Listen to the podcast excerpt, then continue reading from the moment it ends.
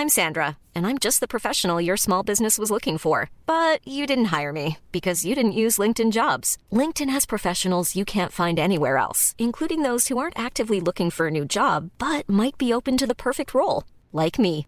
In a given month, over 70% of LinkedIn users don't visit other leading job sites. So if you're not looking on LinkedIn, you'll miss out on great candidates like Sandra. Start hiring professionals like a professional. Post your free job on linkedin.com/people today.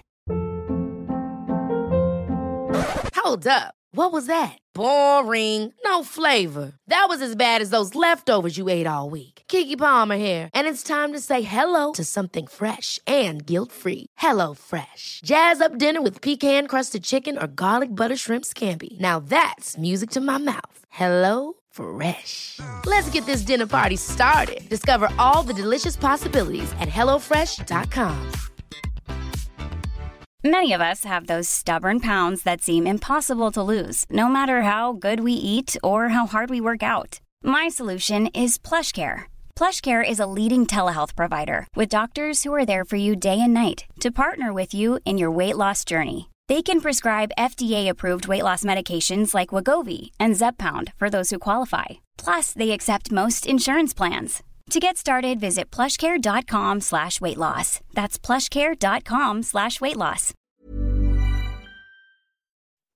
Welcome to Resilient Science, the show where we spend 10 to 15 minutes each week trying to better understand a topic around hockey, rehab, and the science behind it. I'm Dr. Ben Csiernik. I'm a chiropractor. I'm a strength conditioning coach. I'm a goalie coach, and I am a graduate student researching hockey things. And I'm always I'm here with Jamie Phillips. Hello, I'm Jamie Phillips. I am a student physical therapist, not a doctor yet. I will be. Although, Ben, I do like when you call yourself Dr. Csiernik. It's very official. Uh, I have a master's of science in exercise science and integrated physiology. I'm a certified strength conditioning specialist. I am the best free goalie coach in the NCAA, and I run Phillips Sports Performance. So basically, I train athletes, specifically goalies and hockey players, to become very, very good athletes. These intros are getting out of hand. Yeah, eventually our intro is just going to be our, our whole pod is just going to be one long intro. It's just it's just actually me reading my resume to you for when I'm applying for jobs. I'm gonna I'm gonna print off my CV and be like, okay, so I was published in this one. yeah, actually, actually, let me tell you about what happened in 2019. Uh, but yeah, well, let's say this before that. If you are watching on YouTube, thank you. Uh, like and subscribe. It helps grow the channel. We are on Spotify. We're da- we're on all podcasts. Are we on Are we on iTunes too? Uh, iTunes is a work in progress, but we're on Amazon. We're on Spotify. Yeah, we're on we're, other podcasting apps. We're dealing with some technical issues with Spotify, but um, if you listen because of our direct link, thank you. Otherwise, our landing page will be available soon.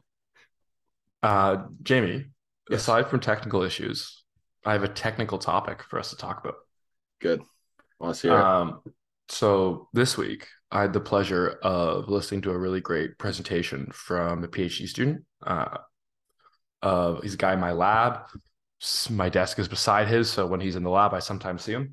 Um, but a really, really nice presentation. He's his research is looking at mental fatigue and like gaze behavior baseball players. Mm. So like if you're someone's really tired, like do they pick up the release point of a pitcher? Um, and it's actually really, really cool because it could help kind of make lineup decisions, pinch hitting stuff. Anyways, he works for the Jays. He's a big deal. And his presentation was really cool. But one of the biggest things that makes his research kind of new in this area and exciting in this area is that he's going to be uh, using live pitchers, which you're at first you're probably like, what do you mean? Of course, you use live pitchers as baseball. But like in a lot of uh, studies where we're looking at how people, you know, track things with their eyes, you have to use a robot, right? Mm-hmm. It's like a pitching machine in baseball or a bowling machine in cricket. Um, no one does this in hockey, so don't try to find any research on this. No, that's that's that. Well, research, but remember the bon- there was a bon- the Bonnie puck shooting machine. Oh yeah, oh yeah, oh yeah. That's a that was a thing. I still occasionally see that on Instagram unironically. Wow, it's hilarious. Anyways, um, but the point of this is like he's trying to look at uh like how what is called representativeness right which is basically like if you do a task mm-hmm. uh, or if you're testing to see how someone does at a task in a sport, you want to make sure that the task you're testing actually represents the sport you're doing. Again, this seems this seems basic. I'll be the 1st mm one to say it. Like, yeah, if you're doing a hockey thing, you probably want to make sure it actually is like a hockey thing.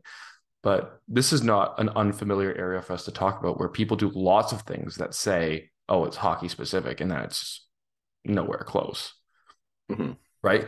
But a good example of, and a big one that's a big one in the field right now, or big one that's happening in, in sports in general right now, are is like reaction training. And reaction trainings, I think like there's a couple different ways of doing it, but the really interesting one that's taken the world by storm in the last year is like those reaction lights, right? Uh, the what do they call those? Blaze pods. Yeah, I mean, like there's a few different companies that do them. Um, I'm not to explicitly. oh, explicitly. Well, we we we use them at Tech. Um, actually, I don't really use them, but we use them in the more off ice setting and we use them in our neuro rehab clinic for like for Parkinson's like stroke patients and stuff too.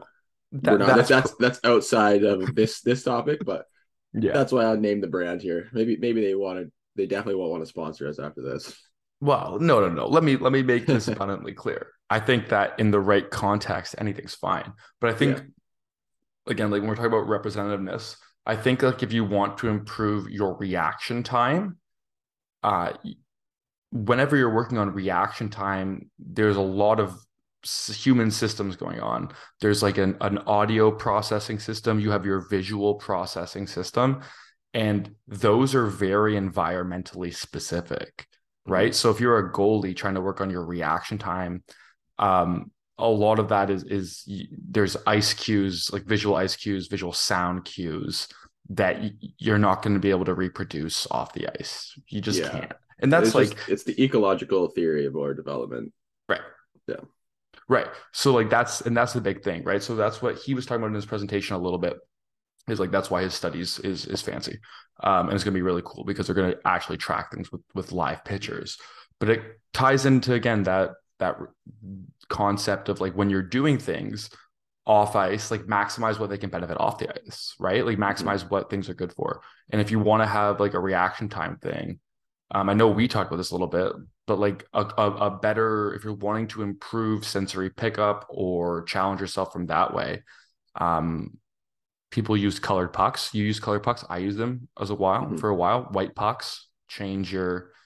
Uh, that's a more representative task than like power. Yeah. And if anyone, everyone's just listening, I just hit every blaze pod at the same time. Putting the putting the blaze pods on the wall and then tapping them when they light up. We should honestly say colored pucks is like a cool, cool one because it's. We should talk about that another like next week because I know like, you know, myself and Derek uh, and you were very like anti gimmick, but colored pucks are on that line of like, oh, is that a gimmick? But yes, it is, but also no at the same time. Uh, I think we say that for another week. But like, re- reaction time. Let's, let's stay on, stay on track here. Well, no, but I think that's I, again reaction time is just the example here. Like I think the colored pucks thing is a, a great conversation because it's the same thing. It's like it's close. If we have a scale, right, from zero being does not represent hockey whatsoever to a 100, which is like a perfect representation of hockey, which would be a, a game, right? A hundred's a game, and then zero is whatever we want zero to be. You want to a lot of the times get closer to 100 that's like how you're going to yeah. learn and best prepare you for that right? So like i think if you look at something like a colored puck you're still stopping a puck you're still tracking a puck you're on the like that there's more features that bring it closer to 100 yeah. Um and again if the argument that you're using is like we're trying to work on the concept of reaction time which again includes a sensory process so like or sensory processes that's a better one just like off the framework of it, right? I mean, I don't like use just... color pucks for reaction time. I use it for when my goalies have either like eye flutter or something. There's a disconnect between seeing the like getting their eyes on the puck and making the save. And that's usually a tracking deficit. So like when I use it, like it's a hidden puck and it gets toe dragged out and they have to call out the color.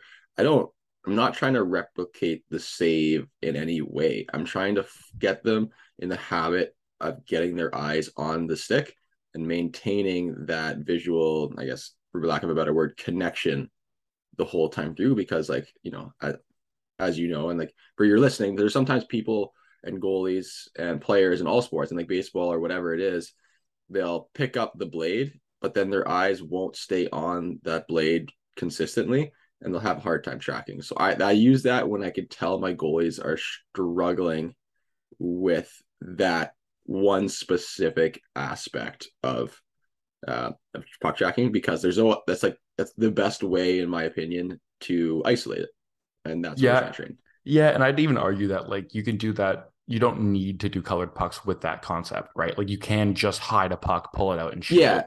and then i like the call them to call out where the puck's going because that way they're getting they're training that ability to read the blade and read the release and be able to project velocity height you know position all that jazz All yeah that that's jazz. like yeah but that's like what it, again what it comes down to is and i think you have to again define like what implies reaction time and like what like where you're looking at reaction time for that example Yeah, too right because true. like it's it but the point being the point of all this being um there are things that you can do that are better learning tools right so if you're a Mhm. coach or if you're a goalie um if you're a parent whatever it is you want to think about again like what makes the best learning tools right this kind of goes back down to like this idea of the vr conversation that i don't think we had this one but i've heard other people have right where it's like this the Mhm. sensory stuff is like an interesting idea but again it's it's removed right it, it's again Yeah. it's not the same so you have to take it away from it being representative right? So it's like do you want to spend money on a vr headset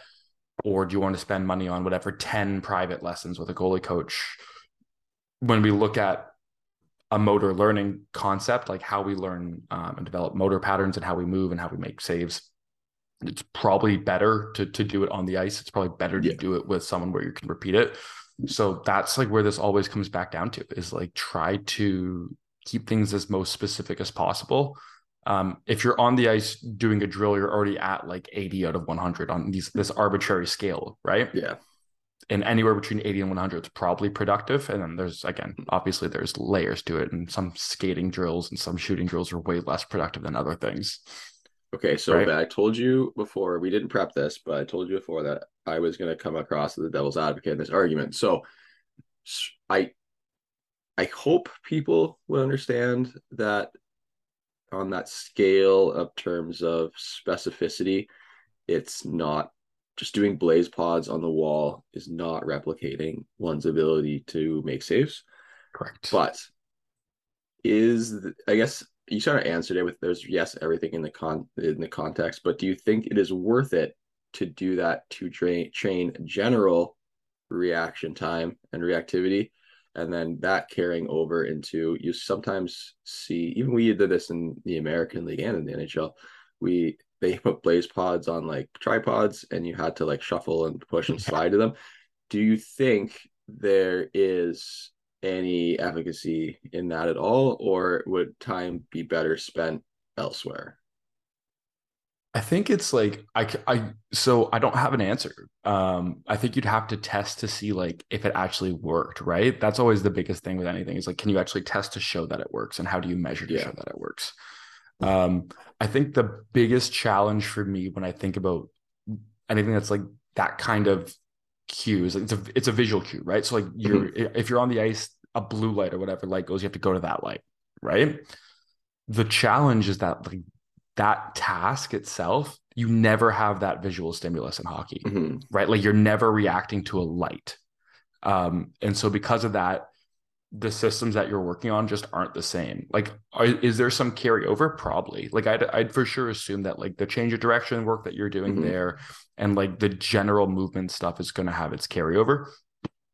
But i think it's just a little bit harder to say that this would lead to um like a, like a, way better kind of reaction type thing because again like you're like you just said with your skate uh, stick blade example Mhm. right like as a goalie your change of direction isn't just inspired by a sudden light change it's a, it's a game read Yeah. right so you can be the quickest reaction time goalie in the world but if you can't pick up the environmental context that leads to a pass being cross ice or versus a pass being down low doesn't matter how quick your reaction time is if you're just behind that play already Yeah. You know what I mean? This, I think this whole this whole argument, eh, or I mean argument discussion, is again going. It's basically a sport specific training wrapped in a different element where yes, you can benefit from these apparatuses and these devices to a degree, but is it as good as doing the real thing? No. And yeah. and that's and but the thing is is like I guess I guess if you have no other options, like hey, you can't get on the ice for 4 months. It's better than doing nothing. But if you can't get on the ice for 4 months, like you got to figure I would I would argue why can you not get on the ice for four months? It's like it's like doing you know when you see goalies training like weighted half splits on slide boards. But yeah, I mean I I guess you are going to get some benefit from that, but is that as good as going out and doing power pushes on the ice? No. And if you're trying to build leg leg strength, is that the best way to get stronger legs? No, it's it's not. So it's like again, it's that like that boat analogy, the travel analogy from New York to LA. There's definitely yeah. different weight methods of transportation. Some are just better than the others. Yeah. And that's like again that this is this I'm always fine saying this, but I think it's an important discussion to realize that the resources that go into someone being like a really really really successful athlete are different in different sports right and that's it, it's evolving but there's a huge like time and money component to this like yeah. you're you're lying if you if you say there isn't right? Like it's it's really I don't think you see in the modern era of of hockey right now any elite goalie who is playing pro like didn't do a, a solid amount of private training, right? Is that a, is that a bad take? No, do you know I anyone? I think like, no, I think there's yeah, I can't even name one off the top of my head.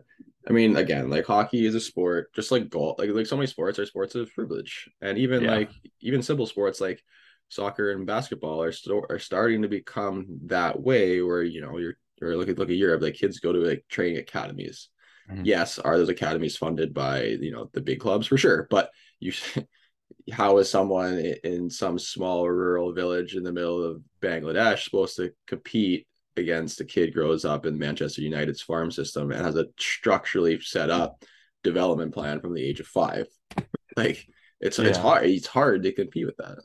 Yeah, and that's why again, this conversation always always finds its way, even when it looks different. It boils down to the same idea that it, it's a resource intensive sport, yeah. and so if you're if you have those resources, use them the best way you can. Or if you don't yeah. have a ton of those resources, don't use them on things that don't make you better, right? So exactly. like the idea of representative training is like your training should when you're working on things, whether it's movements that are hockey specific or whether it's game situations, your your best bet is to do it to do that learning in the most similar environment you can to the games you're going to play in. Yeah. Right. And so at the end of the day, if you want to work on reaction time and whatever that means, um, I think stopping pucks is a good way to do that. I guess I would I would I would phrase that if you want to work on reaction time, you can do reaction drills with an input output. If you want to work on your ability to stop the puck and your ability to react to pucks and blades, then you need to get on the ice and stop pucks. That that was way better than what I said. All right, we're back. Um, I don't know if we're back. I don't know when we're gonna throw this in the episode. Maybe I'll throw it in towards the end. But we actually finished the episode, started talking, and I realized that there was a point that I forgot to say when it was coming to developing specificity. And a really good example is I have two freshman goalies and I have one senior goalie. Now, my freshman goalies are very good. One of them is probably the best overall athletic goalie that I have ever worked with. And so all my these these goalies are at a call division one level and higher. And so what i focus on is i don't need to focus on basic things because they have that foundation. So what we do is we do options. And everything i do as i challenge them i have shooters in tight that can either shoot or pass shoot or pass or even shoot pass attack. And the over the, the insane difference between my senior goalie's ability to read that release and my freshman goalies, even the one that's like a super freak athlete, and I know both these freshman goalies have trained like reaction time training stuff their whole careers. That freshman, the senior goalie is so much better at being able to read and read the uh, like the the release or pass compared to my freshman. And why is that? Repetitions. He's a senior. He's been doing this with me for three years. My freshman guys are getting better. Very rarely do goalie coaches focus on this specifically. It's usually like actually it's not usually most goalie coaches are like, oh, come out shot, I'm gonna shoot low blocker and you're gonna follow. Like you already know. And so the game, you don't know where pucks are going. And you can do blaze pods until the cows come home but until you have you train this task specifically you're not going to be able to to be good at it and if you go to my youtube or the patreon or, or whatever wherever i post my videos you'll see most of my drills are training options and look at blake the guy who wears true compared to the other two and count how many times he just drops straight down on when the pass goes back door maybe one out of 50, maybe one out of 50. And then you go to my freshman goalies, and they're coming up where they're one out of three, one out of four times. They're just going straight down and they're getting beat in the pass. And that just takes time. That takes time and effort and and reps working on options. And that's like if someone was ever like questioning, oh, that doesn't like make sense. Watch those videos and you'll see the disparity. And it's not because Blake is somehow a better athlete or a free. He's not as good a skater as Max. You know, he's not tall. Like he's not these things, but his ability to read the release and read the play is unmatched, and that's why he's one of the one of the best goalies in college hockey. On that note, Jamie, I think that's a good way to end it. Thank All right, for thanks for this. Thanks for listening, everybody. Uh, like, subscribe, give us a follow, comment too. Comments help too. We also like to engage in comments because we need to have more discussion because a lot of people have different opinions than us. So until next time.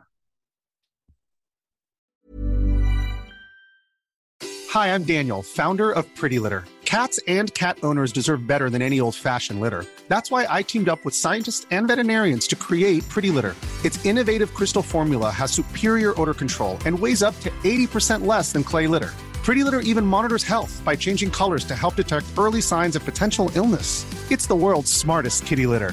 Go to prettylitter.com and use code ACAST for 20% off your first order and a free cat toy. Terms and conditions apply. See site for details.